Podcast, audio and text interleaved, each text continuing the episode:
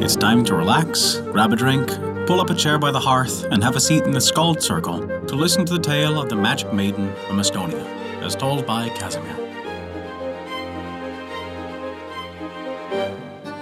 Before we begin our story, we wanted to remind you that we release new tales for free every week. Our shorter tales release on Wednesdays, and our longer chapter stories release on every other Saturday. Find out where you can hear them on our website at theskaldscircle.com. And be certain to subscribe to us on Apple Podcasts, Google Podcasts, Podbean, Spotify, or whatever your favorite podcast app is. That way, you'll never miss out on one of our enchanting tales from around the world. And this is the tale of the Magic Maiden. In the huge chamber sat four and twenty ladies around the banquet table, all in splendid robes as though for a wedding. At the head of the table sat the lady, Kasiki's mother, on a golden chair. Elsa did not know what to look at first. Everything around her was so magnificent glittering. Upon the table stood thirteen dishes, on gold and silver salvers.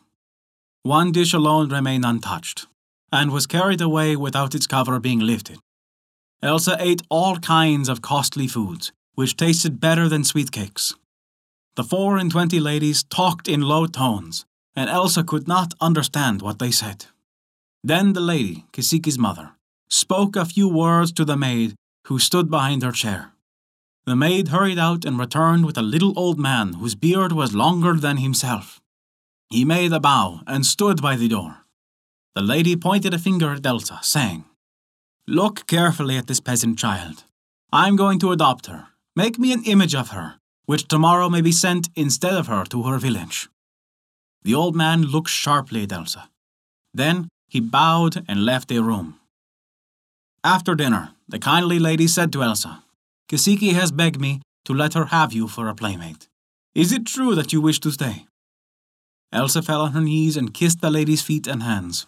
But the lady lifted her up, stroked her head and tear stained cheeks, and said, If you will remain a good and diligent child, I shall care for you till you grow up. No misfortune shall touch you, and you shall learn with Kasiki the finest handwork and other things. Just then, the little old man came back, carrying a trough of clay on his shoulder and a little covered basket in his left hand. He set the clay and the basket on the floor, took a bit of the clay and shaped it into a doll. The lady examined the doll on all sides, then said, Now we need one drop of the maiden's own blood. Elsa, when she heard these words, turned pale from fright. She was sure she was about to sell her soul to the evil one. But the lady comforted her by saying, Fear nothing. We do not want your drop of blood for anything bad, only for your own future happiness. Then she took a golden needle and stuck it into Elsa's arm, and gave it to the little old man. He thrust the needle into the doll's heart. After that, he laid the doll in the little basket to grow, and promised to show it to the lady the next day. Then they all went to rest, Elsa found herself on a soft bed in a sleeping chamber.